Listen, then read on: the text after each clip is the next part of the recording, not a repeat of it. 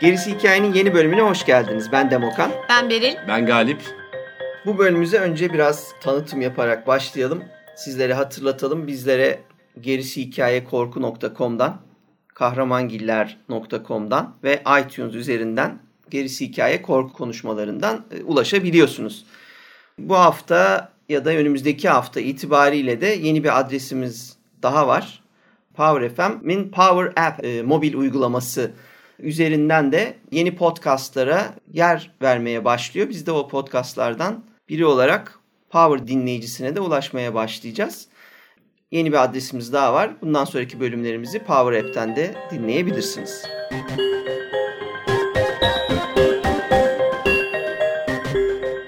Gelelim bu haftaki konumuza. Biliyorsunuz en sevdiğimiz şeylerden bir tanesi korkunun alt dallarını incelemek.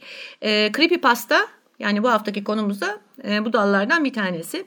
Aslında direkt olarak korkunun dalı e, demek biraz yanlış olabilir ama korkuya eklenen bir dal demek daha sanki doğru geliyor bana. Evet yani yeni bir başlık aslında değil mi? Aynen öyle. Ben biraz ilk önce kökeninden bahsetmek istiyorum ki daha doğrusu kelimenin nereden geldiğinden bahsetmek istiyorum. Bu şekilde birazcık daha net anlaşılabilir. Hı hı. E, neden korkuya eklendiği e, kısmı. Creepy pastanın kökeni şuradan geliyor. Zincir mektuplardan geliyor. Hı hı.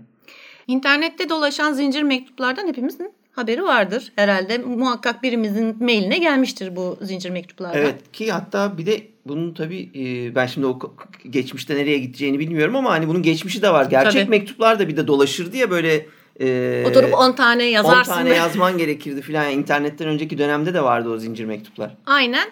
Bunun internete uygulanmış halini düşünelim. Tabii nasıl çoğaltılacak? Copy paste yoluyla yani kopyala yapıştır yoluyla çoğaltılacak. Evet. İş ilk önce böyle başlıyor.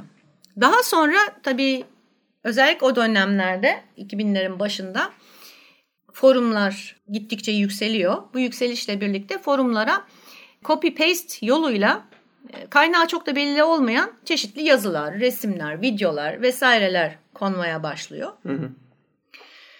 Bir süre sonra artık e, sadece bu şekilde işleyen siteler ortaya çıkıyor. Mesela 4chan diye bir site var. Sadece ve sadece kaynağı belirsiz yazı, resim, video e, bunun gibi şeyler e, koyuyorlar oraya üye olan kişiler. Peki, Ve şeyle rumuzla tabii. Ha, peki korku ağırlıklı şeyler Hayır hayır, hayır her şey. Her şey. Çünkü 4chan zaten altında pek çok başlığı barındıran bir site. Yani pek çok konuda yapıştırabiliyorsun kopyalayıp yapıştırabiliyorsun. 2006 civarında artık ağızda copy paste yerine copy pasta şeklinde hmm. bir tür olarak nitelendirilecek şekilde bu e, işlem dönüşüyor. Hmm.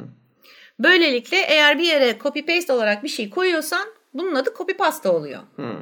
Tabii korku başladı kaçınılmaz e, oluyor. Bunun üzerine insanlar işte korku bölümüne yapıştırıyorlar, resim yapıştırıyorlar, işte video yapıştırıyorlar, yazı yapıştırıyorlar. Bir süre sonra bu kulaktan dolma hikayelere yani tekinsiz böyle e, korkutucu hikayelere dönüşüyor. Arkadaşının arkadaşının başına gelen hikayeler değil mi? Aynen öyle. Ve çoğunluk bu yazılardan oluşmaya başlıyor.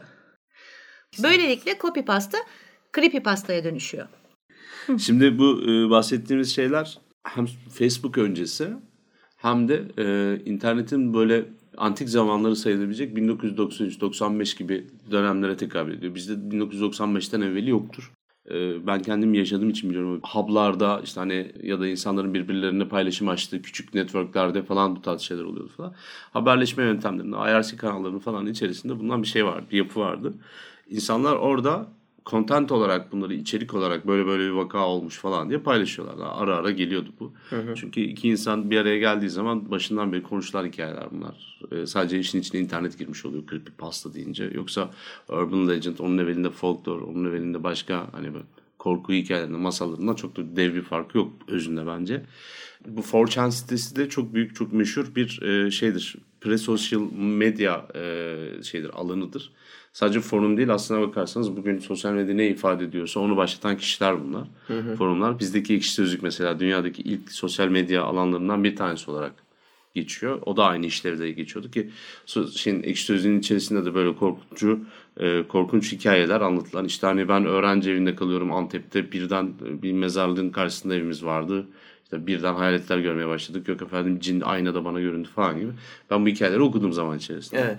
Aynı zamanda 1990'larda da benzer hikayeleri tekrar gördüğüm için söylüyorum. O copy paste'ler hani email chain'leri falan da gördüğüm için söylüyorum. Bunun öyle bir şey var, altyapısı var. Fakat şu anki 4chan'le ya da Reddit'le ya da ekşi sözlükle falan karıştırmamak gerekiyor ya da forum siteleriyle. Bu bahsettiklerimiz ağırlıklı olarak 2006 senesinin evvelinde insanların çok daha farklı bir content paylaşım e, yani içerik paylaşım e, yaklaşımında olduğu, alışkanlığında olduğu evet. zamanları anlatıyor birazcık da. Mesela e, bu Fortune'e gönderilen herhangi bir forum elementini bugün üzerine bir imajın bir şey yazarak Facebook postu olarak görebileceğiniz gibi birazcık program ilerleyen zamanlarında bizim Mehmet'ten de bahsederek tekrar Flood. anlatacağım. Twitter floodlarında da görebiliyorsunuz mesela. Yani aralarında yapısı olarak bir fark yok. Farklılık biraz önce Berlin dediği gibi zaman içerisinde insanların alışkanlıkları, teknoloji tekrar tanımlarken ortaya çıkıyor ve kendi son halini buluyor. Mesela creepypastalar 140 karakterlik kısımlar halinde anlatılmaya başlanıyor. Öyle bir dijit gibi yapısı var. Ama bu 4chan, ekşi sözlük vesaireyle alakalı öyle araya girip bunları belirtmek istedim.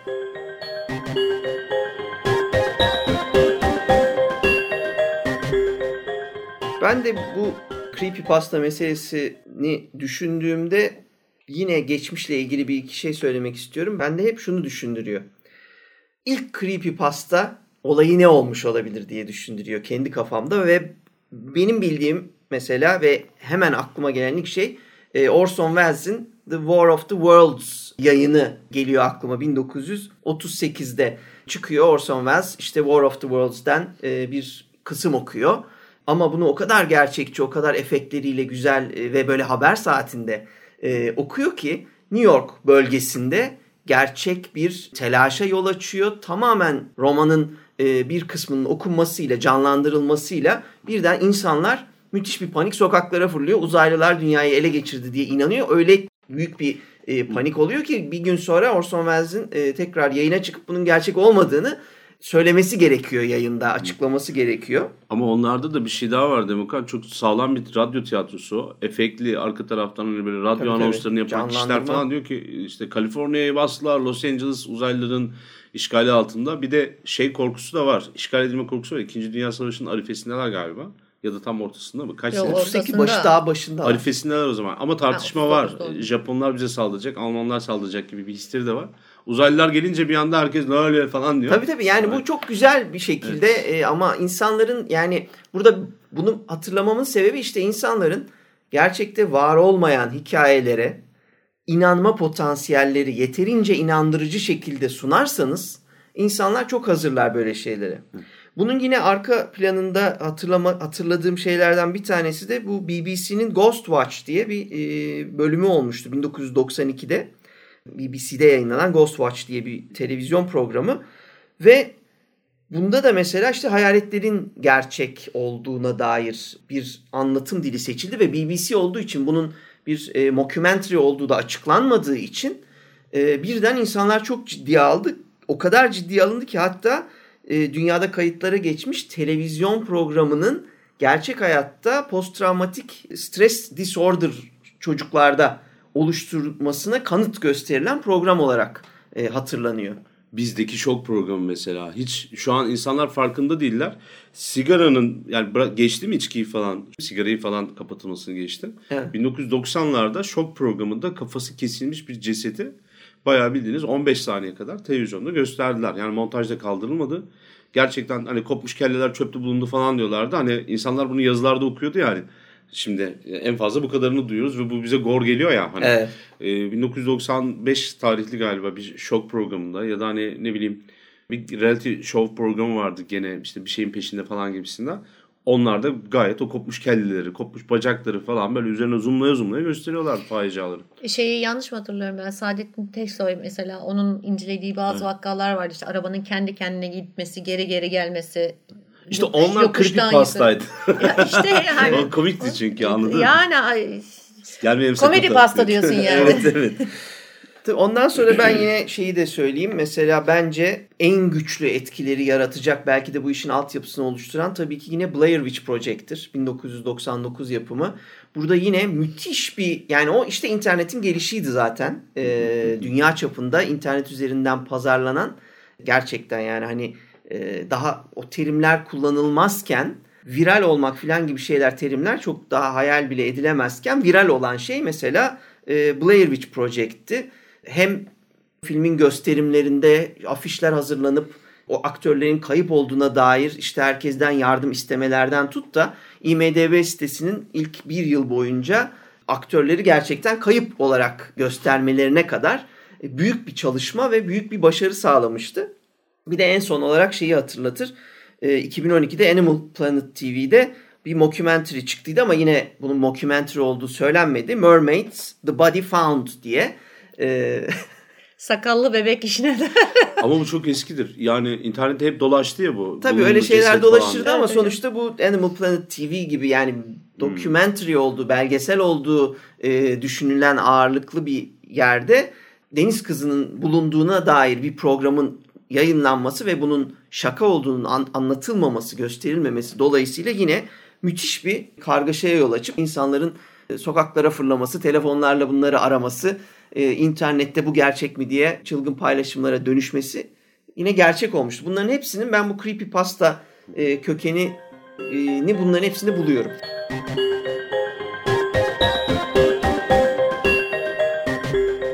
Ben kendim kendi açımdan e, düşünüyorum. E, 2004 gibi 2005 gibi yani e, tam olarak adını almadan evvel diyeyim. O zamanlar Gizemli Orga editörlük yapıyordum. Aynı zamanda hikaye yazıyorum. Aynı zamanda araştırma yapıyordum. Ondan sonra tabii oraya bir şey araştırıp koyduğun zaman veya çevirdiğin zaman bir araştırmayı söylüyorsun. Şuradan alındı veya işte şuradakini çevirdim veya işte şuradan şuradan şuradan baktım. Vardığım sonuç budur şeklinde yorumlar yapıyorsun. Fakat yani sadece araştırma değil şey de vardı. Paylaşım da vardı. Şöyle ki biz insanlara şey yaptık. Cesaretlendirdik. Dedik ki hani varsa başınıza gelen veya duyduğunuz veya e, size anlatılan bir e, tekinsiz e, hmm. korkunç bir hikaye hı paylaşın burada. Çünkü daha çok paranormal şeyler üzerinde gittiği için tür bir baktık ki herkesin söyleyecek bir şey var. Formun o kısmı doldu taştı. Herkesin bir anlatacak bir tane, iki tane hatta beş tane hikayesi var. Evet. Yani benim canlı canlı aslında Creepypasta'ya şahit olmam o dönemdir. Evet evet yani hanımefendi o zamanlar kendisi canlı canlı değil mi? Creepypasta Queen olduğu için. Şimdi siz o dönemleri dinleyicilerin çoğu hatırlamıyordur. Aramızda çok genç ya da hani o aralar internet gibi yerlerde bulunmayan insanlar vardı ama Berlin gizemli dönemi meşhurdur. Bayağı araştırmalarını falan yazdığı şeyleri bayağı takipçisi vardı. Hani bu fenomen bilinmeyen dergilerinin devamı gibi bir şey halindeydi biri. bayağı da bir e, bu korkuyla alakalı temasları yapıyordu. Ben başka bir şey eklemek istiyorum. Mesela en önemli şey aslında burada kimin inandığı bunlara, kimin çok heyecanlandığı bunlardan. Çocuklar. Başından itibaren bütün bu hikayelerin, o folklor vesaire, masal vesaire anlatısında hedef kitlesi gerçekten çocuklar oluyor. Hadi Dünyalar Savaşı kısmını çıkartalım. Çünkü o büyük bütçeli bir yapım halinde. Evet. Ama mesela bugün bile hala Discovery'de galiba devam ediyor. Ben geçen yıl galiba bir karşılaşmıştım. Bu hayaletli ev hikayesi. Elinde var. bir ölçerle girip ne ölçüyorsa artık. ID'de var. ID'de mi var? Hala var. devam evet, ediyor. Var var birkaç var. yani Türkiye'de görünmese de Amerika'da da hala birkaç farklı var, yerde var. devam eden ee, ID var programlar çünkü, var. Evet. Ben de orada gördüm herhalde böyle. İşte e, şey oradaki programlarla falan devam ediyor. Çünkü hani o bitirili kaybolacak bir ilgi değil. Ama yani kimler ilgi çek, ilgileniyor o kısmı ben hep şey görüyorum. E, hep çocuklar kısmında görüyorum. İlk etapta çünkü onları yakalıyor, onları avlıyor. Tabii. E, yani dünyanın e, görünenin dışında da bir formu olabileceği gibi bir fikre yani romantizm aslında bu. Böyle romantik bir fikre daha yatkın olan insanlar ya da hani daha açık olan insanlarda bireylerde oluyor bu. İlk etapta da zaten ortaya çıkan eserlere baktığınızda da creepypastalarda falan da görecek. Urban Legend'larda da öyledir. Yani bütün bunların aslında hitap ettiği bir kesim var. İnsanlar hani daha kolay etkileyebilecek insanlar bir birey kitle olduğunu düşünüyor. Bunlar da çocuklar. Ve Urban Legend tabir ettiğimiz şehir efsaneleri de ondan sonra eski folklor, mit hikayeler, masallarında ondan sonra bizdeki e, yani mezarlığın yanından geçerken hortlak bunun üstüne hoplamış hikayelerinin falan da olduğu şeyler. Bunların hepsi aslında bakarsanız ilk etapta en çok çocukları heyecanlandırıyor. Evet. Ve biz yani çocukların böyle şeyleri okumaması e, belki de hani temas etmemesi gerektiğini bir yerde düşünüyoruz ama çocuklar buna bayılıyorlar. Çok yeni ama bu söylediğimiz de maalesef çok yeni. Yani biz çocukken bunlarla biz çok rahat muhatap olurduk. Hiç kimse de bizi durdurmaya çalışmazdı yani. Bu Evet. hikayeler çocukluk hikayeleriydi. Evet. Çok doğru söylüyorsunuz. Aslında birazcık daha sonra değinecektim detaylı olarak ama e, Creepy Pasta'nın biliyorsunuz dedik e, hikaye yani rumuzla e, copy paste yapılan hikayeler dedik ama bir süre sonra bu artık rumuz falan değil bildiğin yazarların ismiyle girilen ve hayal mahsulü olduğu belirtilen hikayelere dönüşüyor.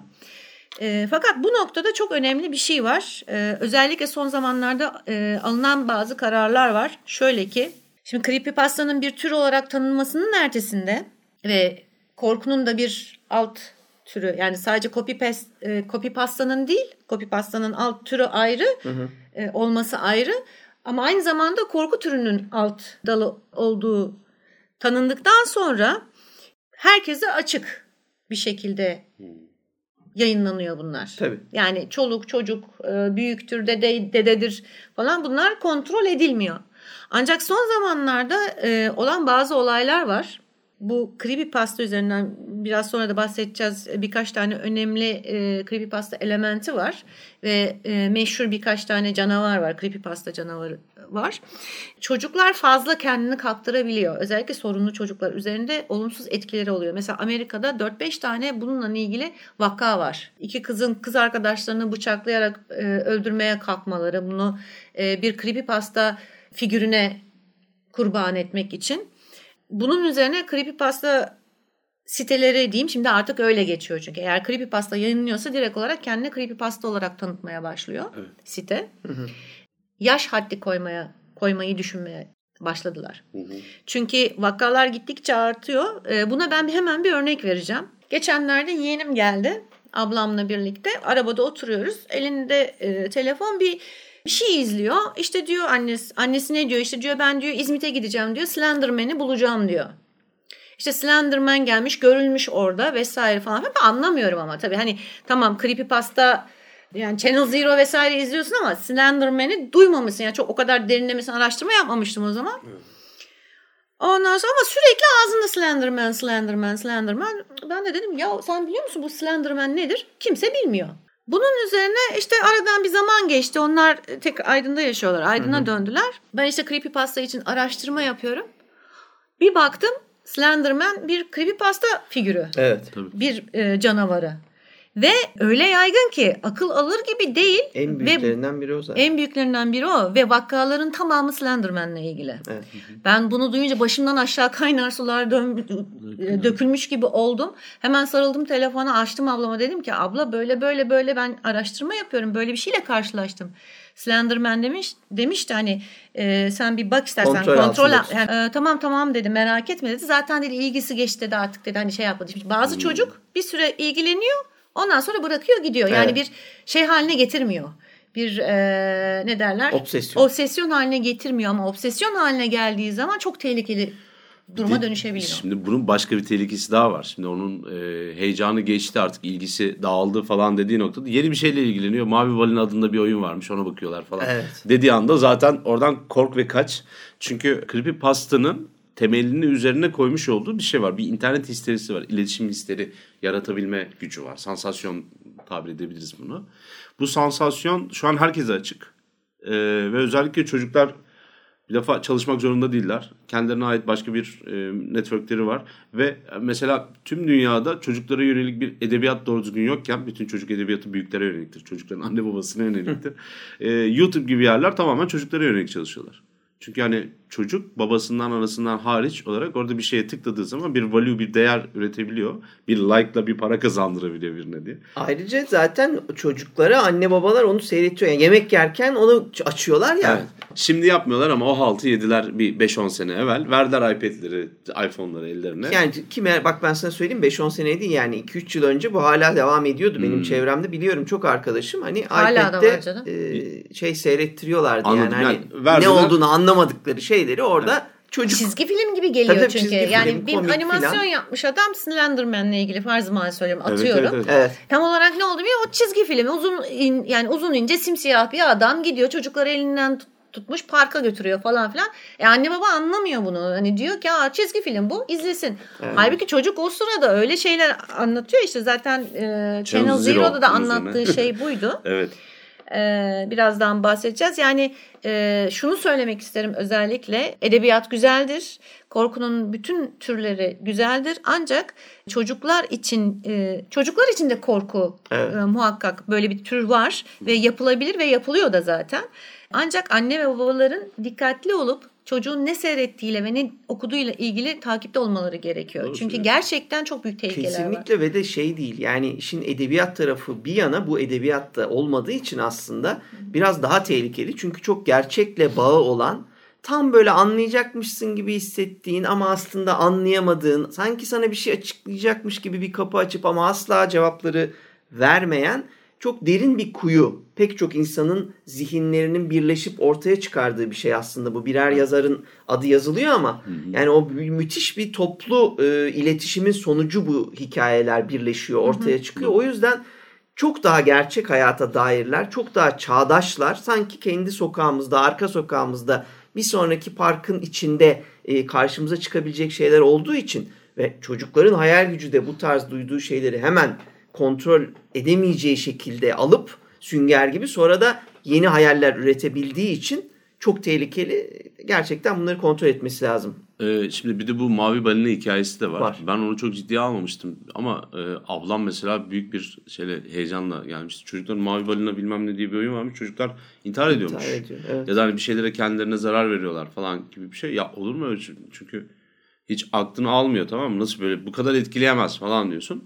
Tabii bu hani aynı şey değil tabii ki. Yani etkisi, niyeti, amacı falan da tamamen farklı. Başka bir şey. Fakat bu hani histeri ya da hani çok tutkuyu çocukların üzerindeki etkisini anlatmak için aslında şey söylüyorum. Büşra Küçük'ün kitaplarının imza günlerine bakıyorduk mesela. Çocukların çoğu okumamışlar. Okusalar da anlamayacaklar ki okumuyorlar. Onu kendileri de söylüyor.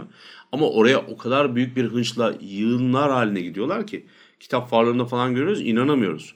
Ve bu kitap okuyan insan hissi de değil. Bir arzusu tutkusu da değil. Orada başka bir şey var. Popstar hissi var. Evet. O aynı aynı şey aslında. Yani Evet. Evet, bakıldığı çığlıklar zaman- atıp ağlama. işte çığlıklar Ha. atıp ağlıyorsa e, ve yani e, çok böyle yüksekte ulaşılamayacak birine uzan uzanır gibi uzanıyorsa yani o obsesyon haline getirmiş demektir. Yani o normal bir ilişki değildir. Yani bir okur yazar ilişkisi değildir bir kere. O bir gerçek. E, Bu edebi tarafı böyle. Benim gördüğüm ve e, kendimce yapmış olduğum böyle bir tespitim var. Ama yanında da Mavi Balina gibi şeylerin de çocuklar üzerinde böyle bir etkisi olduğunu düşünüyorum. Sende var mı? Sen oynadın mı? Ben oynadım mı? Falan gibisinden. Aslında birazcık popülerlik üzerinden. Yani o Tabii tabii canım. Popstar Converse gibi. Eskinin Converse'i. Aynen öyle. Moda oluyor hemen. E, tabii bir de şey de çok önemli işte o çocukken yani insanlar bu tabii yani hala da devam eder ama bir sürü insanda azalarak biter mesela iddiaya girme hissi çok çocukluğa ait bir şeydir. Çok daha böyle ben yapabilirim. Çünkü tamamen kendi vücudunu yeni tanıyorsun. Psikolojin yeni oluşuyor. Karşı tarafla kendini karşılaştırıp bir sonuca varmak, daha güçlü olduğunu hissetmek istiyorsun. Bunların hepsinin sonucu olarak da iddialaşma çok güçlüdür. E bu Mavi Balina'nın temelinde de işte gittikçe zorlaşan, sana görevler verilen bir oyundan bahsediyoruz. Sonunda kendini öldürmeye kadar, deliliğe kadar yani giden bir çılgınlık. E, öyle olduğu için de bu çok doğru bir damar çocukları avlamak için ve çok tehlikeli bir damar. Ee, Ben özellikle şunu söylemek istiyorum. Belki de e, Demokan senin her zaman e, altını çizdiğin bir şey vardır. Bir okurla ilk önce bir anlaşma yaparsın. Bir kurgu e, yazıyorsan yani baş, kitabın başında bir anlaşman vardır. Bu bir kurgudur. e, gerçek değildir. Ona göre okuyun. Belki de bu hissi ya da bu ayrımı çocuklara çok erken yaşlardan itibaren öğretmek gerekir. Yani kurguyla gerçek arasındaki farkı, hayalle gerçek arasındaki farkı veya hayali varlıklarla gerçek varlıklar arasındaki farkı e, işlemek gerekir. Ya şimdi tabii bu da ne kadar başarılı olabilecek bir şey o da bir muamma. Çünkü evet. bugün bile bize hani yaşını başını almış insanların gelip kitaptaki hikayeler için bunlar gerçek mi diye soran e, okurlarla karşılaştık. E, ve evet. üstüne basa basa söyledik. Hayır bunların hiçbiri gerçek değil. Hı hı. Bunlar sadece kurgudur. Bunun gerçeklik bir payı yoktur. Biz özel herkes satmak için bu gerçektir diye satar. Biz gerçek değildir diye evet, e, üstüne evet. basa basa şey Ana, yapıyoruz. Anadolu korku öyküleri gerçek değil arkadaşlar. Anadolu korku öyküleri kitaplarındaki hikayeler kesinlikle gerçek değil. Tamamen e, halk anlatılarından esinlenilerek kendi yarattığımız hayaller bunlar. Burada halk anlatıları da gerçek değil. Ya biz bindiği dalı kesen insanların torunlarıyız. DNA'mızda var yani. Bunlar gerçek yaşanmış olaylardır desek baskıları onar on beşer bitirecektik büyük ihtimalle. Ama hiç kendimiz yapmadık onu. Ee, çocuk değişmiyor ya. Yani insanlar büyüdüklerini falan düşünüyorlar ama çok az büyüyorlar bana sorarsanız. Gerçekten inanıyorlar anlatılan hikayelere. Ben birazdan bir tane Creepypasta'nın atasını okuyacağım ya da anlatacağım size bir alıntı yapacağım. İşte kendiniz karar verin çok iyi bir korku hikayesi ama bir yandan hani öğeler falan bu dünyadan ya. Bu şeyle de alakalı yani şimdi senin başta konuya başlarken altını çizdiğin gibi mitlerden başlıyor daha doğrusu ilkel insanların tecrübeleriyle başlıyor her şey. Hı. Tecrübeleri e, yorumlamalarıyla beraber mitler, mitleri mitlerin gelişmesiyle beraber efsaneler. Ondan sonra birazcık daha geliyoruz söylenceler. Bunlar üstüne eklene eklene gidiyor. Ve en nihayetinde de creepypasta'ya geliyoruz. Aslında bunların sadece form değiştirdiğini görüyoruz. Özde gene aynılar yani aynı özü taşıyorlar.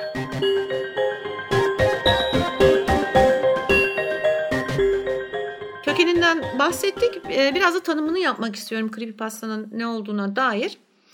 Mitlerden bu yana gelen bütün hikaye formlarımın en son aldığı şekillerden bir tanesi. Ve en önemli elementi de korku. Hı hı. Şimdi bir creepypasta'nın creepypasta olabilmesi için ne olması gerekli? İlk baştaki formu neydi? İlk baştaki formu e, hikayenin kopyala yapıştır yoluyla ve yazarı belli olmadan, kaynağı belli olmadan dağılmasıydı. Fakat artık günümüzde böyle değil. Artık yazarı da biliniyor e, ve bunun üzerine de zaten telif de dönüyor artık. Hı hı. Fakat gene de birkaç tane özelliği var. Creepypasta olabilmesi için ne olması gerekir? Ee, ilk önce e, bir kere internette doğmuş olması gerekiyor. Yani basılı yayın yoluyla değil, internette herhangi bir ortamda yazılmış ve konulmuş olması gerekiyor. İkincisi korku elementi içermesi gerekiyor. Bu da bu korku elementinin yanı sıra ikaz içeren yani belirli bir dozda hikmet hikayeleri diyelim. Hı hı. Hikmet, hikmet hikayelerine benzeyen. Evet. Ee, inandırıcı formda olması gerekiyor. Yani birinden duyulmuş veya birinin bir şekilde bunu yaşamış veya şahit olmuş olması gerekiyor. Şehadetle ilerliyor. Şehadetle yani. ilerliyor. Aynen öyle. Aktarıcı, tanık veya kurban olman gerekiyor. Bu üçünü taşımadığı sürece bu bir creepypasta olamıyor ne yazık ki. Bu söylediğimiz elementleri taşıdığı takdirde tam olarak bu bir creepypastadır diyebiliyoruz. Hı hı. Genelde birinci tekil anlatılıyor ama tabii ki demin dediğim gibi aktarıcı veya tanık ise ya da şahit ise e, üçüncü e, şahıstan da anlatıldığı yerler var. E, bir de creepypasta'nın en önemli özelliği dağılması. Yani nasıl dağılması? Senin demin dediğin gibi viral olması. Yani hmm. çok kişi tarafından linklenmesi veya işte copy paste yoluyla e, bir başka yere yapıştırılması. Bu şekilde creepypasta'nın en belirgin formu budur bugün. Şimdi bu bahsettiğimiz anlatı tarzı Berlin'in de biraz önce söylemiş olduğu kısım e, kesinlikle yeni değil gerisi hikayede konu ettiğimiz bir sürü şeyi de buraya bağlayabiliriz. Çocuk korkusunu buraya bağlayabiliriz mesela. ikinci sezon 21. bölüm şimdi baktım. Ee, aynı zamanda vampir anlatılarını özellikle orta çağdaki kurt adam, cadı gibi hikayeleri de gene buraya bağlayabiliriz. Bunların hepsi bir histeri idi. Hı hı. Bir anlatı üzerinden, bir söylence üzerinden yola çıkmış e, histeriler idi. Ondan sonra sözlü edebiyattan yazılıya geçiş esnasında işte hani şu şöyledir bu böyledir diye anlattığımız bir sürü şey vardı. Sinsilesi vardı hani öykü anlatma yöntemi vesairesi. Bunların hepsi oturuyor buna. Ee, yanı sıra korku oyunları da gene tutuyor. Çünkü hani burada gerçekten e, anlatı sadece bir yazı olmaktan da çıkıyor. Zaman içinde çünkü bir e, evrimle geçiriyor. Onu da anlıyoruz. Bu Mavi Balina hikayesinde olduğu gibi aslında başka bir şeyler de işin içine giriyor. E, ama özünde gene de bir çerçeve içerisine almanız gerekiyor. anlatıyı. E, creepypasta anlatının bugünkü hali, korku anlatılarının, ucuz korku anlatısının bugünkü hali, bir kabuğu diye düşünüyorum. Şeye de benzetebilir miyiz aslında? Ee, şey, Ne?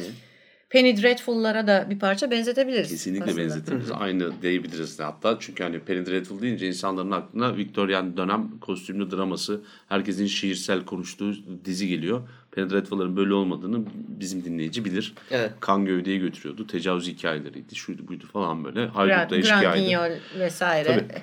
Bunların hepsinin içerisinde yani creep- Creepypasta'da olan e, DNA neyse aslında Penny Dreadful'da olan da aynı tutuyor çünkü. Yani bunlar e, soydaşlar. Şimdi şeyi anlatmak istiyorum. Ben Creepypasta'ya gelmeden evvel bir iki tane önemli kısım var. Biz de bunun yeri geldiğinde karşısındayız bunun bazı yerlerin. Ama histeri yaratmak için, insanlara daha çok ulaşabilmek, satabilmek için bazen insanlar kullanıyorlar bunu. Mesela anlatı kaçınılmaz olarak yani lore diye tabir edilen şey ya da korku hikayesi diye biz şeye indirelim, özele indirelim. Kaçınılmaz olarak edebiyat zaten insan hikayesini anlattığı için bir yerde insana insan hikayesini anlattığı için ister istemez etrafındaki şeylerden ve türü gereği de eğer korku anlatıyorsunuz etrafında gerçekleşmiş, yaşanmış karanlık şeylerden besleniyor. Özünde, kökeninde, formunda direkt olarak bunu görüyorsunuz. İşte ben geçen gün ava çıktığımda atıyorum taş devri insanından ava çıktığımda tam antilopu yakaladık. Tam hani parçalayacağız, çekeceğiz, getireceğiz. Hop oradan bir tane saber tut, kılıç diş geldi. Şöyle apartman boyunda bir yaratık o zaman. Bir şey yapamadık ama bana yani böyle üzerine saldırdı. işte birini öldürdü. Atıyorum gene Ahmet abi olacak galiba. Gidiş onu gösteriyor.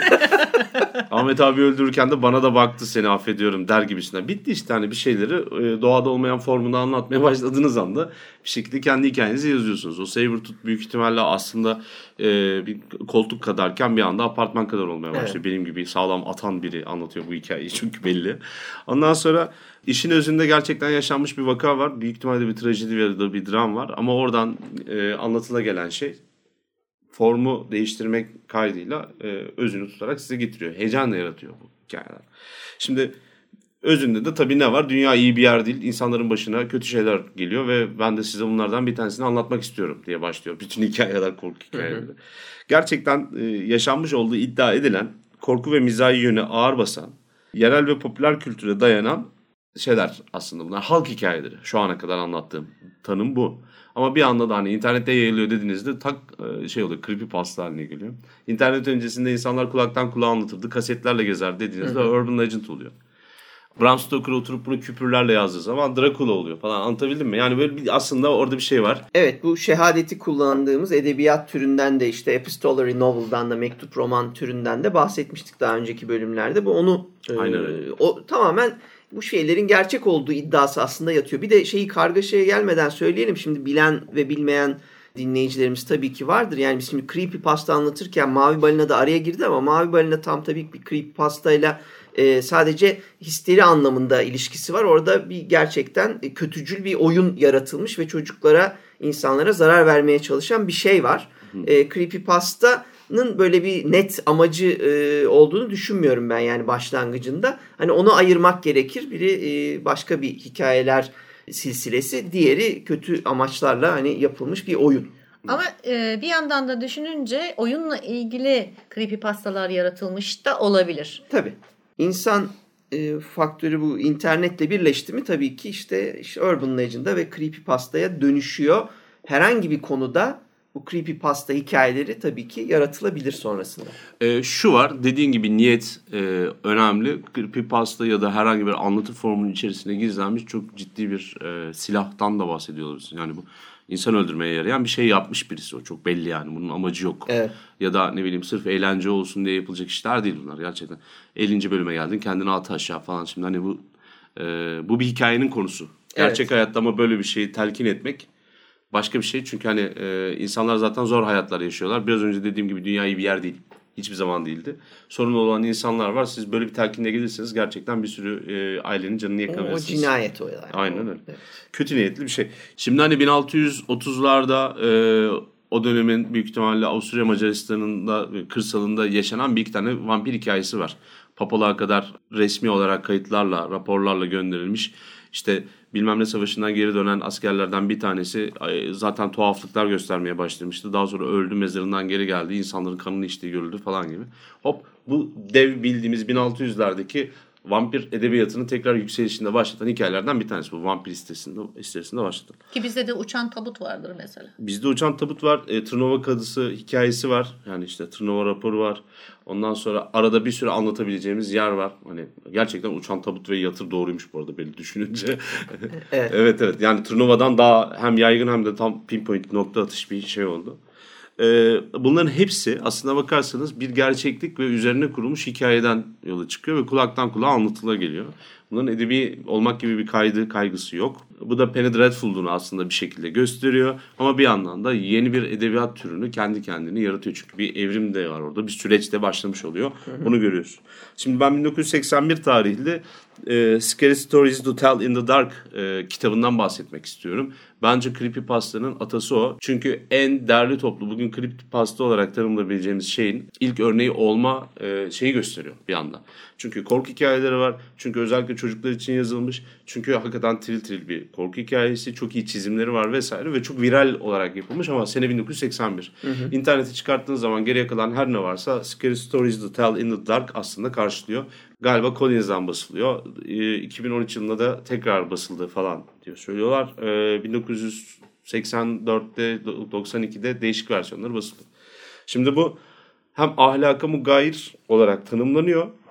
Çünkü yani anlatılan hikayeler e, bir arkadaşımın başına gelmiş falan gibisinden kamp ateşinin başında anlatılan hikayelerin çok Hı-hı. daha sağlam versiyonları. Hem çok etkileniyor hem de e, çocuklar hem de Amerika'da çok e, bu çizgi roman bölümünü konuşurken 1950'lerden itibaren başlayan işte hani Sübyan'ı koruma kanunu ya da kodu gibi bir şey vardı ya. Evet. Onun gerçekten delik deşek eden birkaç işten bir tanesi olduğu söyleniyor. Şimdi hikayelerden bir tanesini ben okudum, baktım. E, yani e, bu arada çok eğlenceliler ama bir tanesini özellikle aklımda kaldığı için söylüyorum. Bir kadın e, arabasında tek başına akşam vakti evine dönmektedir. Arkasından bir tane araba belirir bir anda. Camları kapalı işten hiçbir şey görünmüyor. Adam bunun dibine kadar gelir. Hani tamponlamaya çalışır bu kaçar kadın. Selektör yapar. Oydu buydu yaklaşır yaklaşır derken kadın bir yolunu bulup ondan sonra şeyden kaçar. Kurtulur bundan. Ama küfür kıyamet selektör bilmem. Arkadaki aracın da e, için ne içindekini görürsünüz. Ne ne yapmak istediğini anlarsın. Ama peşinizdedir o böyle şeytan gibi o geliyordur falan. Siz de o heyecanı yaşarsınız. Bir sayfalık öyküden bahsediyorum orada. Benim anlattığım kadar uzun yani. Kadın kurtuldum der evine gelir garaja geçer. Tam böyle arabasını kilitleyecekken arka koltuktan biri kalkar. Anlarsınız ki arkada selektör yapan adam görmüştür katili. Kadını uyarmaya çalışıyordur. Ve tak diye de biter böyle çünkü kadın ölüyordur orada o sahnede kanlı manlı. Çok iyi bir gerilim hikayesidir. Böyle en son sahneye geldiğinizde dikiz aynasında katili gören kişiyle aynı hissi yaşarsınız falan bilmem ne. Bu hikayeler mesela çocuklar alsın diye özellikle yapılmış ama çizimleri görmeniz gerekiyor. Yani öyle çocuk falan değil. Ben herhalde her sayfasını ayrı ayrı çıktı alıp duvara asabilirim diye düşündüm yani. Böyle bir eser var ortada. Çok iyi bir creepypasta örneği ama hala edebi olmak noktasına tutunuyor. Biz gelip gelip nereye hep takılıyoruz? O da şu. Stephen Gammell'ın çizdiği, Alvin Schwartz'ın yazdığı hikayeler bunlar. Biz gelip gelip hep şuna takılıyoruz. Bu da bu hikayeler gerçektir. Bu hikayeler yaşanmıştır. Olası yaşanmıştır. Falan gibi hani bu ilginç kanlı bir sos var ortada. Hı hı. insanların üzerine gitti. Ee, gelip gelip burada takılıyoruz. Buna şey yapıyoruz ve hani korku yazan kişiler olarak korkuyu kötülemek durumun görüntüsü veriyormuşuz gibi bir şeye geliyor ama hakikaten de e, doğru kişilere hayalle gerçeğin bir ayrıtına varabilecek insanlara yönelik bir şeyler anlatmanız gerekiyor. Onu ayıramazsın ki ama. İşte yani ama işte yani, yani çocuk onu, da değil onu o. ayırman mümkün değil. Çocuk da değil o. Zaten belli bir yaşın üstündeki bir sürü insan da her şeye inanıyorlar da yani. Evet evet ama yani o belli bir yaşın üzerindekiler e, tabii ki bizim ilgi alanımızda değil. Yetişkinler e, istedikleri her şeye inanmakta serbestler ama bu tarz detaylar olduğunda çocukları kontrol etmekte, kendinizce sağduyuyla yaklaştığınızda bir sorun yaşamayacaksınızdır. Korku edebiyatı çocuklar için benim pek çok arkadaşım e, bana e, sürekli işte internetten, Facebook'tan ulaşıyorlar. E, işte benim oğlum okumayı öğrendi, kızım e, işte bunlarla ilgileniyor. Acaba hangi kitapları önerirsin? Ben işte araştırıyorum çocukların okuması uygun olan korku hikayelerini.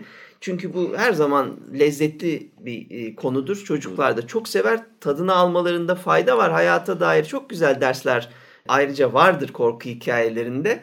Ama yani hani amaç sadece ders vermek, ders almak değil. Bu edebiyattan keyif alabilmek.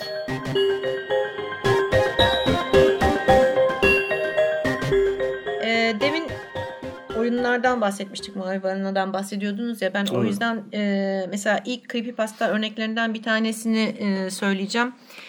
Bu e, Come on Follow Me yani beni takip et, e, gel beni takip et adında bir hikaye. Bunun aslında e, çıkış yeri e, Lavender Town Syndrome yani Lavender şehri kasabası e, sendromu e, adlı or- orijinal bir hikaye. Fakat bu Lavender Town sendromundan pek çok hikaye çıkıyor tabii. E, ne demiştik? Creepypasta'nın da böyle bir özelliği var. Kendi şeylerini de yaratıyorlar. Efsanelerini de yaratıyorlar çünkü. Bu hikayede bir e, oyun anlatılıyor. Japonya'da çıkan Red and Green adlı bir Pokemon oyununda bir çocukların yani pek çok çocuğun intihar yoluyla öldüğünü fakat bunun örtüldüğünü, üstünün örtüldüğünü anlatan e, bir hikaye ama aynı zamanda işte kim ne yaptı da çocuklar bu yani intihar ediyor gibi bir e, şey izliyor, form izliyor. İşte en sonunda işte oyunun programcısına gidiyor, işte o bilmiyor. İşte ondan sonra yardımcı dışarıdan taşeron programcıya kadar gidiyorlar. E, sonra düşünüyorlar e, hani tamam ne yapmış olabilirler? En sonunda kanaate varıyor- varıyorlar ki çocukların hiçbiri oyunda bir level'ı geçememiş. Ama e, inventory'lerinde bir tane şey var. Pokemon var. Fakat o Pokemon oyunda olmaması gerekiyor. Sonradan eklenmiş bir Pokemon. Ne yapıyor ne yapıyorsa o, onun yaptığına kanaat getiriyorlar. Şimdi böyle bir hikaye bu. Hmm. Şimdi bu bu hikayenin aynı zamanda pek çok farklı versiyonu var dedim ya işte kendi şeyini de e, yaratıyor. Lavender Town Syndrome böyle bir hikaye. Yani kendi içinden pek çok hikaye çıkarmış. E, aynı zamanda tamamen oyunlarla e, ilgili. Evet. E, Creepypasta'nın klasiklerinden bahsedelim biraz. Üzerinden ufak ufak geçeceğim çünkü pek çok creepypasta hikayesi var ve Evet. çoğu da bilinen şeyler belki siz bile karşılaşmış olabilirsiniz. Sonra başka bir yere bağlayacağım konuyu. Abandoned by Disney diye bir hikaye var. Disney tarafından terk edilmiş. Ha, Disney tarafından terk edilmiş diye bir hikaye. Christopher Howard Wolf tarafından yazılıyor. Rumuzlu Slime Beast. Burada Disney tarafından e, açılması planlanan, Amerika'da bir yerde Disney tarafından açılması planlanan fakat daha sonra bir takım e, tuhaf olaylar ve e, tekinsiz şeyler yüzünden e, terk edildiğine dair bir hikaye bu. Tabii bir bu- eğlence merkezi. mi? Eğlence merkezi aynen öyle. Burada mesela devasa bir Mickey Mouse'un göründüğünü, işte bunların insanları kaçırdığını e, ya da e, başlarına tuhaf şeyler geldiğini anlatan çeşitli hikayeler var ama işin özünde yani Creepypasta'ya e, pastayı ilk yazan Christopher Howard Wolf. Hı hı. Bundan sonra bahsedeceklerimin de çoğunun yazarı var. Artık yazarlarından bahsetmeyeyim çünkü araştırdığınız zaman çok rahatlıkla bulursunuz. Evet. The Midnight Game var. Bu da Bloody Mary gibi bir oyun. Nasıl bir oyun? İşte aynaya bakıyorsunuz. Üç defa Bloody Mary diyorsunuz. Ondan sonra işte e, Bloody Mary geliyor. İşte sizi ve arkadaşlarınızı öldürüyor. Bunun filmini hatırlıyorsunuzdur herhalde. Bu da işte yapılması gereken ritüel gerektiren yani ritüelle oynanan bir oyundan bahseden bir hikaye. Hı hı. İşte şunu yaparsan şöyle olur, bunu yaparsan böyle. İşte arkadaşım şunu yapmış, böyle olmuş gibi. Bir de çok ünlü siyah gözlü çocuklar var. Hı. Siyah gözlü çocuklar 1998'de işte e, ortaya çıkmış bir hikayeden e, ola geliyor. Yaşanmış bir e, olay gibi anlatılıyor hikaye. Yolda giden bir adam işte iki tane çocuğa rast- rastlıyor. Çocuk dediğim deli, iki delikanlıya rastlıyor. İşte başlarında kapşonları var. İşte kapşonlu e, şey giymişler. Hoodie dediğimiz giysileri, sweatshirtleri giymişler. İşte diyorlar ki biz sinemaya gidiyorduk ama paramızı evde unutmuşuz. Bizi bırakır mısın? Adam da tamam diyor gelin bırakayım sizi diyor. Fakat tam çocuklar arabaya binecekken kafasını çeviriyor bir bakıyor. Çocukların gözleri simsiyah. Hiç akları veya şeyleri, irisleri vesaire hiçbir şey yok. Simsiyah şey gibi, cam gibi. Alıyor, Korkuyor, bas- kaçıyor. gaza basıp kaçıyor. Fakat bununla ilgili yani siyah gözlü çocukların orijinal e, yazarının haricinde bununla ilgili yazılmış gene bir sürü creepypasta var. Mesela en çok bahsedilenlerden bir tanesi e, SCP Foundation diye bir The, the SCP diyorum ama The SCP Foundation diye bir e, hikaye. Bunda da e, bir vakıftan bahsediliyor. Bu vakıfta işte e, tekinsiz yaratıklar, işte e, mutasyon yaratıklar veya hayaletler vesaireler bu tür ne kadar paranormal şey varsa bunların e, konteyn edilip yani saklanıp hı hı. üzerinde deneyler yapılıp aynı zamanda dışarıya işte zarar vermesinler e, diye kontrol edildikleri bir yerden bahsediliyor. Bununla Cabin in the Woods evet. havası. Evet. Aynen aynen öyle. E, mesela bununla ilgili de pek çok hikaye var.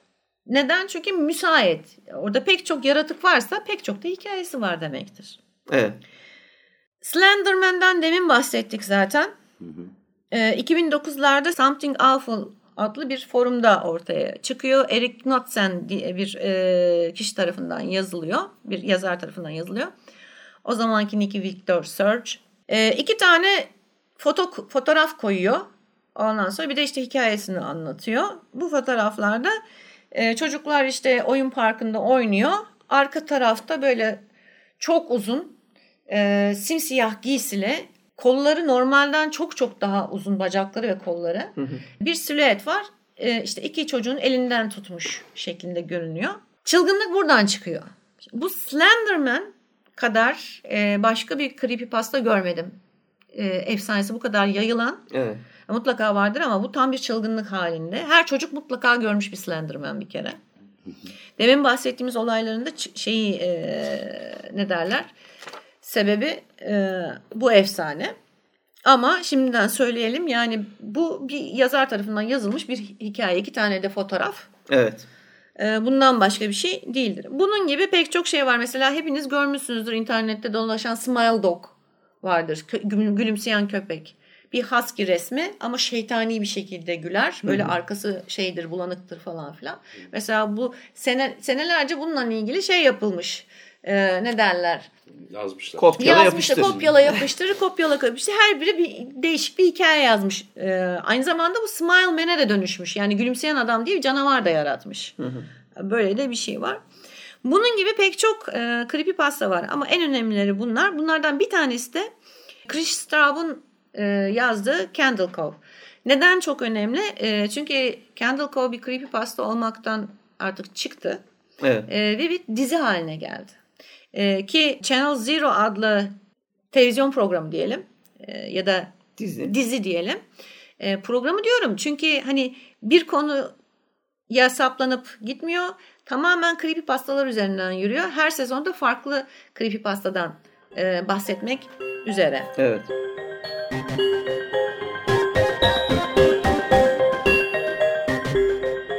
Channel Zero geçen sene bizleri heyecanlandıran işlerden bir tanesi oldu ve Berlin dediği gibi ilk sezonu da Candle Cove Chris Straub'un öyküsünden esinlenmiş.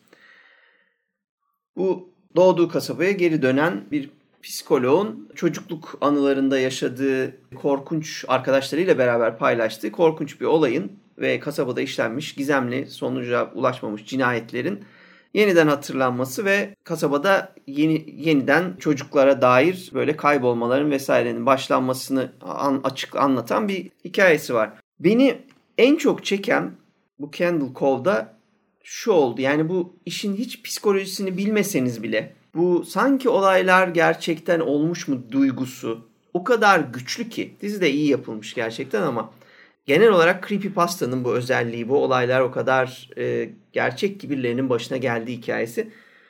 Ben diziyi izlediğimde işte dizinin içinde bu Candle Cove diye bir e, çizgi film var. Sadece çocukların görebildiği. Yetişkinler geldiğinde işte statik, statik, statik hmm. gördükleri televizyonda e, ama çocukların heyecanla o statiğe bakarken izleyebildikleri kesinlikle hiçbir kaydı bulunmayan araştırdığında örneğini ne rastlayamadığın e, korsan bir yayın ve bu yayında da e, bir korsan hikayesi tam da korsan yayının e, bir korsan hikayesi anlatılıyor. Kuklalar ile tamamen çocuklara yönelik görülen ama çok creepy gerçekten çok korkutucu. Kuklaların zaten tipi Kuklaların kendileri de korkutucu. Çocukları işte tıpkı aslında bu demin bahsettiğimiz mavi balina gibi böyle bir iddialaşmaya yönlendiren bundan kurtulmak istiyorsan cesaret mağarasına girmelisin gibi böyle hedefler koyan filan bir, bir iş. İşin ilginç tarafı ben bunu izledim diziyi ve izlediğimde Candle Cove'u izlediğime emindim. Yani çocukken o çizgi e, şeyi, o kukla programını Animasyon. İzlediğime emin oldum. Yani izlerken kendim dedim ya ben bunu gördüm, ben bunu biliyorum. Biliyorum ben bunu izledim. Bu bu kukla programı bizde de yayınlandı diye bayağı bir heyecanlandım. Tabii yani öyle bir şey yoktu ama bu önemli değildi. Dizi anında beni içine aldı. Ve bugün hala ben yani geçmişte anılarımda Candle Cove'u izlediğimden de hala eminim bu arada. Yani öyle bir örnek olmamasına rağmen. Bu etki bence çok önemli. Orada Tamam. mesela birebir ben şöyle bir şey görüyorum. Ben ilk izlerken de iki tane önemli şey gördüm. Birincisi gerçekten çok sağlam korku sahneleri var. Yani korkuyu e, hepimizin anlatma tarzı farklı mesela. Bu masadaki üç kişi de ayrı ayrı yaklaşır hep. Çok özgün, doğru ve acımasız bir şekilde o sahneleri çeken yerleri var. Tabii her sahne böyle değil. Çok da ağır ilerliyor aslında Hmm, evet. ortalama Evet. seyirci Yani için ama unutulmaz bir iki tane yer var. Adam kızıyla konuşuyor mesela. Kızı bir anda arka tarafta bir şeye böyle gözü kilitleniyor. Adam bir anda şey soruyor böyle arkamda değil mi diyor.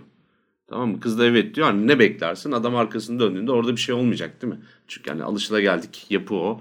Efendim gerilim, hayaletler öyle görünmez gibi. Bir dönüyorsun orada canavar işte hani diş çocuk orada falan gibi. Ondan sonra hakikaten adamın bir anda öyle bir dünyada yaşadığını karakterin, kahramanın bilmesi, buna şaşırmaması, işte hani kızıyla iletişim bilmem ne. Bunlar çok iyi anlatımlar. Ama bir yandan da mesela Candle Cove hikayesinde ben şunu görüyorum. Adamlar çok iyi şeyi etüt etmişler. Bütün e, Amerika başta olmak üzere bütün dünyaya satılan ve hatta geçen haftada üzerine bir e, araştırma okumuştum. Çocukların öğrenmelerini ya da hani bilime ya da hani bir şeylere meraklı olmasını %20'ye yakın artıran bir Susam Sokağı diye bir proje var. Susam Sokağı'ndaki kuklalar neyse, Muppet Show'daki kuklalar neyse Evet bak onları o dili yakalamışlar. Yani Muppet dilini çok iyi bildikleri için o dilin üzerinde anlatmışlar. Ama böyle hani lisanı ne diye düşündüğünde Candle Cove'un lisanını sen çocukluktan öğrendiğin Susam Sokağı e, ve Muppet Show dili lisanı olduğu için. Yani o, bizim bildiğimiz bir dil var öyle düşünün. E, bu nedenle sen hemen dedin ki ben çocukluk kesin bunu görmüş olmam lazım. Çünkü hani Susam Sokağı'nda da sayılar konutu falan vardı. Adam vampirdi işte saymaya başlıyordu. Ben çok severim bu arada. Hemen aklıma o geliyor. ben Evet. kurabiye canavarını tercih ederim. Kurabiyeyi herkes sever. Neyse. Ondan sonra Count Zero mesela saymaya başladım mı eğlenir böyle hani neşelenir 4'e 5'e 8'e geldiğinde atıyorum böyle ya da bir problemi çözdüğünde kalka atar arkada şimşekler yok yarasalar uçar falan böyle salak salak bir karanlık bir sahne oluşur. Şimdi Candle Cove'daki şeyler de Muppet'lar da oradaki kuklalar da bu ayarda olduğu için direkt olarak hepimizi bir yakaladı. Bir de herkesin bence bir ufak Susam Sokağı'na karşı tekinsiz bir duruşu vardı. Ulan bunlar gerçek olursa falan diye. Acaba bunlar gerçek mi? Çünkü içinden biri çıksa bile sen inanmıyorsun ya hani çocukken öyle kodluyorsun onu. Evet. Gerçeklik hissi bir de kötü niyetli kukla mevzusu ortaya çıkınca ekstra ekstra çarpıcı oluyor. Bizi yakaladı ama bir sonraki nesli yakalaması için daha fazlasını yapması lazım. O Pokemon'lar yani o Pokemon konuşacak öyle söyleyeyim başka Yok, Pokemon ama- buraya gelecek Evet. diyorsun yani. Şimdi detaylarız ama zaten daha fazlasını da yapıyorlar. Merak etme ikinci sezon o kadar daha korkunç ki. Ben izlemedim bu arada ikinci sezonu Ha, ben de bitirmedim söyleyeyim. daha ama yani kavramsal açıdan çok daha Birincisinden çok gençlere gençlere Çok yönelik, çok daha devre yönelik. Bu işte iddialaşma meselelerini falan çok daha yine insanların o yanlarını yakalayan yani o kadar korkunç olmuş ki ben zaten hızla izleyemedim. Ee, yavaş yavaş sindire sindire izlemeye çalışıyorum. Korktum. Bir de bir şey var. Birinci sezondan bahsedeceğim ben genel olarak. Tabii. Ee, birinci sezonda aslında insanı en çok korkutan yani korkutan şeylerden bir tanesi e, kuklalar gibi son derece masum çocuklara yönelik bir şeyin İmajın. imajın bir e, elementin e, korku yayması, korku vermesi yani. Şimdi bakıyorsun tamam e, şimdi sen normal bir kukla oyununda çok creepy bir şey beklemezsin. Yani çok böyle tekinsiz, çok böyle ürperten bir şey beklemezsin. Ama e, bu dizide onu çok iyi becermişler. Yani baktığın zaman yani kuklalara şöyle bir göz attığın zaman direkt ürperiyorsun ya. Yani tamam seyretmiş olmak ayrı. Yani o çocuksu masumiyeti kırıp geçiriyor. Ya tabii benim bu şeyde büyük ihtimalle şu da var. Ben yani birebir hala şeyi söyleyeceğim e, iç dünyamda o korsanlı bildi birebir çünkü izlediğim çocukken izlediğim zaten Vardı. programların hepsini biliyorum. Ama bu korsanlıyı da izlediğime iç dünyamda bir yerlerde inanan küçük bir parçam hala var. Onu yapacak hiçbir şey yok. Belki de bu şu- yine bir çocukluk travmasına dayanıyor olabilir. Size 1977 sularından bir minik anı anlatabilirim. Benim ilk yuva tecrübemde e, işte Liz teyze yuvası vardı. Oraya gitmiştim. Ve cuma günleri kukla gösterisi vardı. Her cuma düzenli bir şekilde listeyse de biz kukla gösterisine dahil oluyorduk. Fakat o gösterinin bir noktasında şeytan kukla çıkardı. Ve ben şeytan kukladan çok korktum. Ben şeytan kukladan o kadar çok korktum ki bayağı yaygara çıkarıyordum. Ve şeytan kukla her şeyin sonunda gösterinin sonunda çöpe atılıyordu benim yüzümden. Tamam geçti Demokan hadi falan deyip benim korkularım. Fakat bilmiyorlardı ki bu çok daha korkutucu. Çünkü çöpe atılıp gittiğini bildiğim şeytan kukla bir cuma sonra tekrar geri dönüyordu. Mezarından çıkıp. Ve tabii ben bu yüzden yani yuvadan ayrıldım net bir şekilde şeytan kukla korkusu yüzünden bayağı yuvadan ayrıldım yani. Hani beni almak zorunda kaldılar yuvadan. O kadar çok yaygara çıkartıyordum ki. Anne beni buradan alın. Ya şeytan ya ben birbirimizi bitireceğiz artık. Bu iş çok uzadı. Bir Ya dönemdir Sürekli geliyor Geliyor atıyorlar. hiç geliyor yani geri dönüyor. bir sömestrdir kavga ediyoruz. Ben anlaşamıyorum bunu. Yok. Yollarımız ayıralım artık. evet. Aynı o yüzden yani kuklalar ben- bende ekstra bir etki yaratmış olabilir. Ben de kuklalardan korkardım bu arada. Yani kuklaların bence sevilecek bir tarafı yok. Bende de bir yani herkes palyaçodan korkar ama filmden korkar ya. Ben de 88-89'da mı ne öyle bir tane şey gelmişti hatırlıyorum. Sirk gelmişti. Babam sirke götürmüştü abimlerle falan. Bahattin adında yaklaşık böyle 95 santim falan boyunda çirkin, sakallı, boyalar sakalların arasında karışmış falan bir palyaçoyla denk geldik. Bizimkiler de dürtüyor. Oğlum git bayrak al, bayrak al, bayrak al. Git sor, git sor, git sor. Ben de hani çok da dışa dönük bir çocuğum. Hakikaten gitti. Bayrak ne kadar dedi. 5 lira, 5 lira dedi. Elinde sigarayla. ben ne yapayım? Adam zaten başka bir hayat yaşıyor falan. Bildiğin Ray Bradbury hikayesinden fırlamış gibi bir sahne gerçekleşiyor. Ondan sonra herife baktım. O gün yediğim kötü hamburgerin de etkisiyle vesaire. Korkunç bir defa şimdi. Gel de palyaço sev. Daha sonra da film de patladı zaten. Kaybedenler kulübüydü. işte hani itti bilmem neydi falan. Herkes bir şey. Ben mesela palyaçoları zaten sevmem. Çok böyle şey gelir. Ucube gelir bana. Yani çok sıra dışı e, gelir. Seneler sonra da Rob Zombie'nin hani şeytanı reddettiklerini ondan sonra 31 vesaireyi izlerken şeyi gördüm zaten. E, tek ben değilmişim belli yani. Rob Zombie'nin de Bahattin'le bir anısı var çok belli. aynı aynı Tamam. aynı Ya palyaço. ben Aynen. şimdi merak etmeye başladım. Acaba hakikaten hani palyaço seven var mı diye merak etmeye başladım. Çünkü gerçekten kime sorsam palyaço sevmiyor.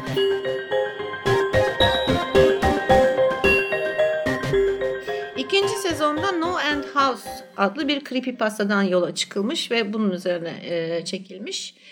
İlk önce ben biraz creepypastanın kendisinden bahsetmek Orijinal istiyorum. hikaye. Orijinalden hikayesinden bahsetmek istiyorum. Bir öğrenci, kolej öğrencisi işte e, bir ödül, para ödülü için bir eve girmesi gerekiyor. Bu evinde şöyle bir ünü var. E, hiç kimse son odaya ulaşamıyor.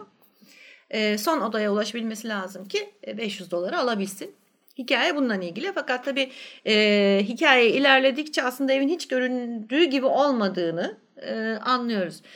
Dizide bu çok güzel yansıtılmış. Yani çok ufak tefek değişiklikler ama genelde hikayenin şeyi bu, özü bu.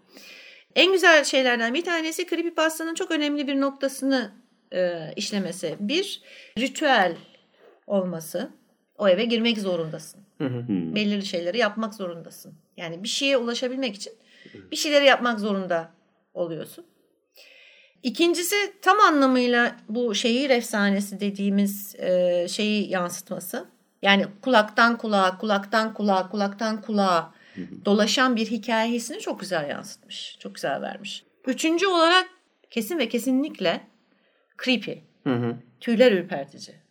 Bir e, senin dediğin bu ikinci seçenekteki yani kulaktan kulağa olmasının yanı sıra devrimizle net güzel bağlantısı ve creepypasta ile birebir bağlantısı olan bir kere telefonları üzerinden yayılan garip kendilerine nereden geldiğini bilemedikleri videolar bağlantısıyla görünen e, bir evden bahsediyoruz. Ve bu ev zaman zaman dünyanın belirli yerlerinde ortaya çıktığı anlatılıyor. Sonra kaybolduğu anlatılıyor.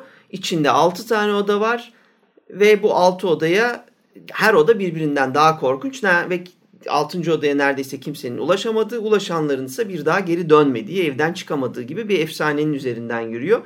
Ve bir grup genç şimdi kasabalarına geldiğini fark ettikleri bu No End House'a girmek için bir macera baş maceraya başlıyorlar ama gerçekten hayal bile edemeyecekleri tamamen her bireyin kendi iç dünyasıyla ilişkili korkularla yüzleşmek zorunda kalacakları çılgın bir macera olduğunu tabii ki bilmiyorlar. Çok heyecanlı, çok karanlık, çok daha anlaşılır korkulara hitap ediyor. Yani mesela birinci sezonda çok daha figürseldi, çok daha şekilseldi. En korkutucu şeylerden biri bence de birinci sezonun yetişkin bir adamın bir kabustan uyanıp odasında devasa bir kuklanın gerçekten var olduğunu görmesiydi. Yani bir çocuğun başına gelse hayal diyebileceğimiz bir şeyin bir yetişkinin yetişkin. başına gelmesi ve bunun bir hayal olmadığını gidip ona dokunabilecek kadar yaklaşabilmesi çok korkutucu bir unsurdu. En anlaşılır şey de buydu aslında. Onun dışında böyle anlaşılmazın sınırlarında geziyordu korkular. Ne olduğunu bir türlü tam çözemediğiniz e, böyle içinize zehir salan ama ne olduğunu bilemediğiniz kaygılar ve korkulardı. Oysa burada çok daha net bir ev var. Kendi korkularınızla yüzleşmek var. Odalar var. Hayaletli eve de dokunuyor. E, gençlerin kendilerini zorlama, hiçbir şeyden korkmam ben diye birbirlerini meydan okumalarına da dayanıyor. Çok daha insana hitap eden hızlı bir hikaye. Şey de var. Tuzak hissi de çok güzel. Yani evin kendisi büyük bir tuzakmış gibi.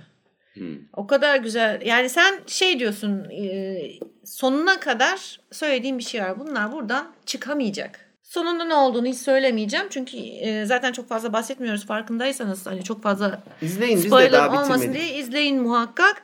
E, kısılmışlık hissi muazzam. E, atmosfer muazzam. E, genç oyunculara da bravo. Çok iyi oyun yani iyi oyuncular bulmuşlar. Birincisinde de öyleydi, ikincisinde de öyle. İkincisinde bir de ayrıca şey tabii çok tesadüfi olabilir ama American Horror Story'de palyaço rolündeki Abi evet. şimdi ismini unuttum maalesef. O mesela baba rolünde, baba rolünde oynuyor. Yine evet. çok başarılı. O adamı seviyorlar ya. Bu iyi bir oyuncu o zaten. O adam yalnız korku şeyine e, unsuruna çok güzel oturmuş. Yani Oydu. şeydeki özellikle bu keyifli. şeydeki acayip keyifli adamı seyretmek. Bir de gene ikinci sezonu izlemedim ancak ilk sezonla alakalı başka bir şey söyleyeceğim. Çok Stephen King'ti. Çok kendi iç dünyana, kendi çocukluğuna in falan gibisinden çok metaforik e, ve e, yeri geldiğinde gülünç karikatürize yerler vardı. Etkileyici sahneler olmakla beraber bir anlam bütünlüğü yoktu galiba. Herkes izleyen herkes çünkü yani bir kaldı belli bir yerde. E, çok iyi başlayan, çok güçlü başlayan, böyle hani iddialı başlayan işler genelde bir yerden sonra bir yere varmazsa, ilerlemezse, güçlü olduğu yerlere yaslanıp durursa kaçınılmaz olarak bir yerden sonra hani bayıyor ve hani e, bunu izliyorum ama niye izliyorum? Çünkü hani ister istemez kurgu diye bir şeye ihtiyacınız var. Bir hikayenin bir yere gitmesi gerekiyor. Bir şey olması gerekiyor yani. Çok alıştığımız hikaye ve e, yani King'den bunu okumak yerine Creepypasta'nın e, üzerinden bir hani Kendall Cove sana ne verebilir ki gibi bir şey hissede geliyorsunuz. Çünkü hani psikolog var. Ondan sonra e, Çocuk. eski küçük kasabanın günahları var. Çocukken yaşanmışlar. Yok bulilik yapan, yani zorbalık yapan çocuklar, dövülenler oydu buydu falan. Bu hikayenin kralını kral yazar çünkü o belli. Oradan dolayı bir insanlara bir itici gelmişti ama birkaç tanesi gayet iyi. Bu hayal gücüyle değil de daha çok hissederek oluşturmuş şeyler falan gibi. Şey diyebilir miyiz? E, sanity insanity yani aklı başında olmak veya aklı başında olmamak. Yani sen kendini aklı başında diye düşünüyorsun ama son derece aklı başında olmayan şeyler yaşıyorsun ve bir süre sonra kendi e, aklından şüphe etmeye başlıyorsun. Aslında insanın en büyük korkularından bir tanesi budur. Ve senin söylediğin şeyler biraz oraya geliyor galiba. Ya tabii şimdi bu filmlerin birçoğu zaten o Neon Demon'ı falan da bunun içine koyabiliriz belki yakın zamanda. Bunların hepsi biraz fazla çağın içerisinde hikayeler. Ama bir yandan da hani kendi kendine bulundukları yerden kopartmış. Daha rüyada yaşanıyormuş gibi. Yani böyle sisli bir ortamda ya da hani çok ışıkların patlayan ışıkların olduğu bir ortamda yaşanan hikayeler gibi geliyor. Canavarları da katilleri de kötüleri de bu oranda olduğu için hani bu tipte olduğu için hani It Follows'u biri takip ediyor devamlı. Candle Cove'daki o dişleyen çocuk gibi. Ondan sonra Neon Demon'da da büyük kötüler var. Orada spoiler vermemek için, twist'i bozmamak için söylemiyorum. Ondan sonra bunların hepsinin ben çok sezgisel olduğunu, çok omurgadan geldiğini düşünüyorum. Yani insanların düşünerek, planlayarak yani bir mühendislik sonucu ortaya çıkarttıklarını düşünmüyorum. Çok hissederek yazılan şeyler olduğunu düşünüyorum. Creepypasta'nın özünde de bu var ya. Evet. Aslında hmm. Creepypasta e, bu organik tarif ettiğim yani ben organik bir korku olduğunu düşünüyorum. Bu e, çok doğal içten gelen korku türüyle çok iyi birleştirdiğini, birleştiğini düşünüyorum. Çünkü hani sinemada biz hepimiz e, bayağı bir dağılmıştık ve e, bayağı da creepypasta gibi ilerliyordu şimdi düşünce It Follows'da. Çünkü hani bir başkasına göstermen gerekiyor ki yani hikayeyi birine geçirmen gerekiyor ki e, şey olsun canavar senden gitsin. Anlatabildim mi? Artık onu takip etsin falan gibisinden. Bu meşhur bizim hani yazıp 5 kişiye göndermen lazım yoksa başı senin başın belada. Zincir mektup işte. Evet. Bununla da birebir iletişim kuruyor. Evet. Bilmem neydi bilmem neydi. Hala ellerinde cep telefonları var. Hala modern ama e, terk edilmiş bir küçük şehirde geçiyor falan. Bu nedenle de hani bayağı bir creepypasta havasındaydı. Ring'in de şeyi öyle ya. Bak dikkat Ring de edersen tabii, tabii. o- onda da seyrettirmen gerekiyor birine Tabii ki onda da şeyden kasetle ilerliyor. kasetle ilerliyor. Ee,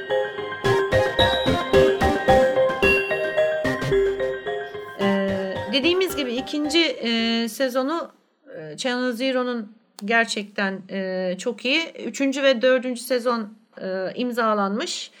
E, onunla ilgili de detayı da senden alalım Demokan. Üçüncü sezonu söyleyeyim. Ee, 2018'de Butcher's Block adıyla e, çekilecek Carrie Hammond'ın Search and Rescue Woods adlı hikayesinden esinlenerek yapılmış ama daha fazla detay vermeyelim. Bakalım ne- neler yapacaklar. Dördüncü sezonda da Hidden Door olacak adı. Ee, bu da e, I found a hidden door in my cellar yani kilerimde saklı bir kapı buldum adlı bir hikayede diyebiliriz. Bu arada küçük bir anekdot ekleyeceğim. Ee, yapımcısı bahsederken Nick Antosca e, üçüncü sezondan bahsederken şöyle ufak bir detay vermiş. E, demiş ki e, birinci sezon King'ti. E, yani o hikaye o şekilde ilerliyordu. İkinci sezon Carpenter. Üçüncüsü ise Dario Argento ile Bernard Ross karışımı olacak e, demiş. E, bunu da şöyle e, belirteyim. Suspiria'yı bilirsiniz. Suspiria ile Candyman karışımı bir şey olacak yani işin açıkçası. E, Valla dört gözle bekliyoruz bakalım e, ne olacak. Bir de şöyle bir şey merak edenler için söyleyeyim. E, henüz Türkçe'ye çevrilen var mı bilmiyorum ama e, orijinalde de İngilizce'de e, yayınlanmış creepypasta seçkileri var. E, tavsiye ederim araştırırsanız e, bir sürü bulursunuz. Hatta biz linke ekleriz bir iki tanesine e, bir incelersiniz. Hoşunuza giderse belki okumak istersiniz. E, yani o şekilde seçkilerde var. Şimdi bütün bölüm boyunca bir sürü şeyden bahsettik aslında. Ne dizi kaldı ne film. Ondan sonra ne evveli kaldı bu hikayelerin ne ondan sonra e, iyi örnekleri. Bu, bu işlerden yok intihar edenler, kaybolanlar, zarar gören çocuklar, e, zarar görme ihtimalleri falan derken aslında şuna geliyoruz. E, creepypasta gibi daha çok hani çağın içerisinde yeşermiş, var olmuş bir hikaye anlatısının bile e, çok ciddi bir derinliği var. Aslına bakarsanız korkuyla alakalı bir sürü şeyin bu kadar ciddi bir manada bir derinliği var. Diğer sanatlarla iletişimi var. Ondan sonra çağ ve zamana e, oturması var gibi bir durum aslında bahsetmek istediğim. Bu nedenle de hani üzerinde konuştuk bu kadar bir sürü şey anlattık. E, gördüğünüz şeyleri o kadar hani hafif ya da hani ya bu çok popüler, çok da zayıf bir şeydir. Bunun altında bir şey yoktur.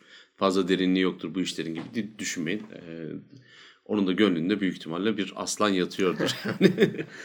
Bir de bu söylediğin şu devirsel meselede bir tane not daha düşeceğim meraklandıysanız Channel Zero dizisi hakkında. Özellikle ikinci sezonda şunu düşündürdü bana. Devirle o kadar iç içe ki aslında evi çıkartıp oradan oraya bir alet koysanız dönemsel bir teknolojik bir şey geleceğe dair bir e, makine koysanız bir Black Mirror bölümü olabilirmiş gibi de bir hisse kapıldım ben şahsen.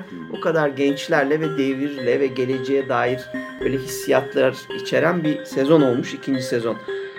Biz e, genel olarak bir programa sığdırılabilecek şekilde Creepypasta'yı bu hafta konuştuk. Bizi dinlediğiniz için teşekkür ederiz. Gelecek bölümlerde görüşmek üzere. Görüşmek üzere. Görüşürüz.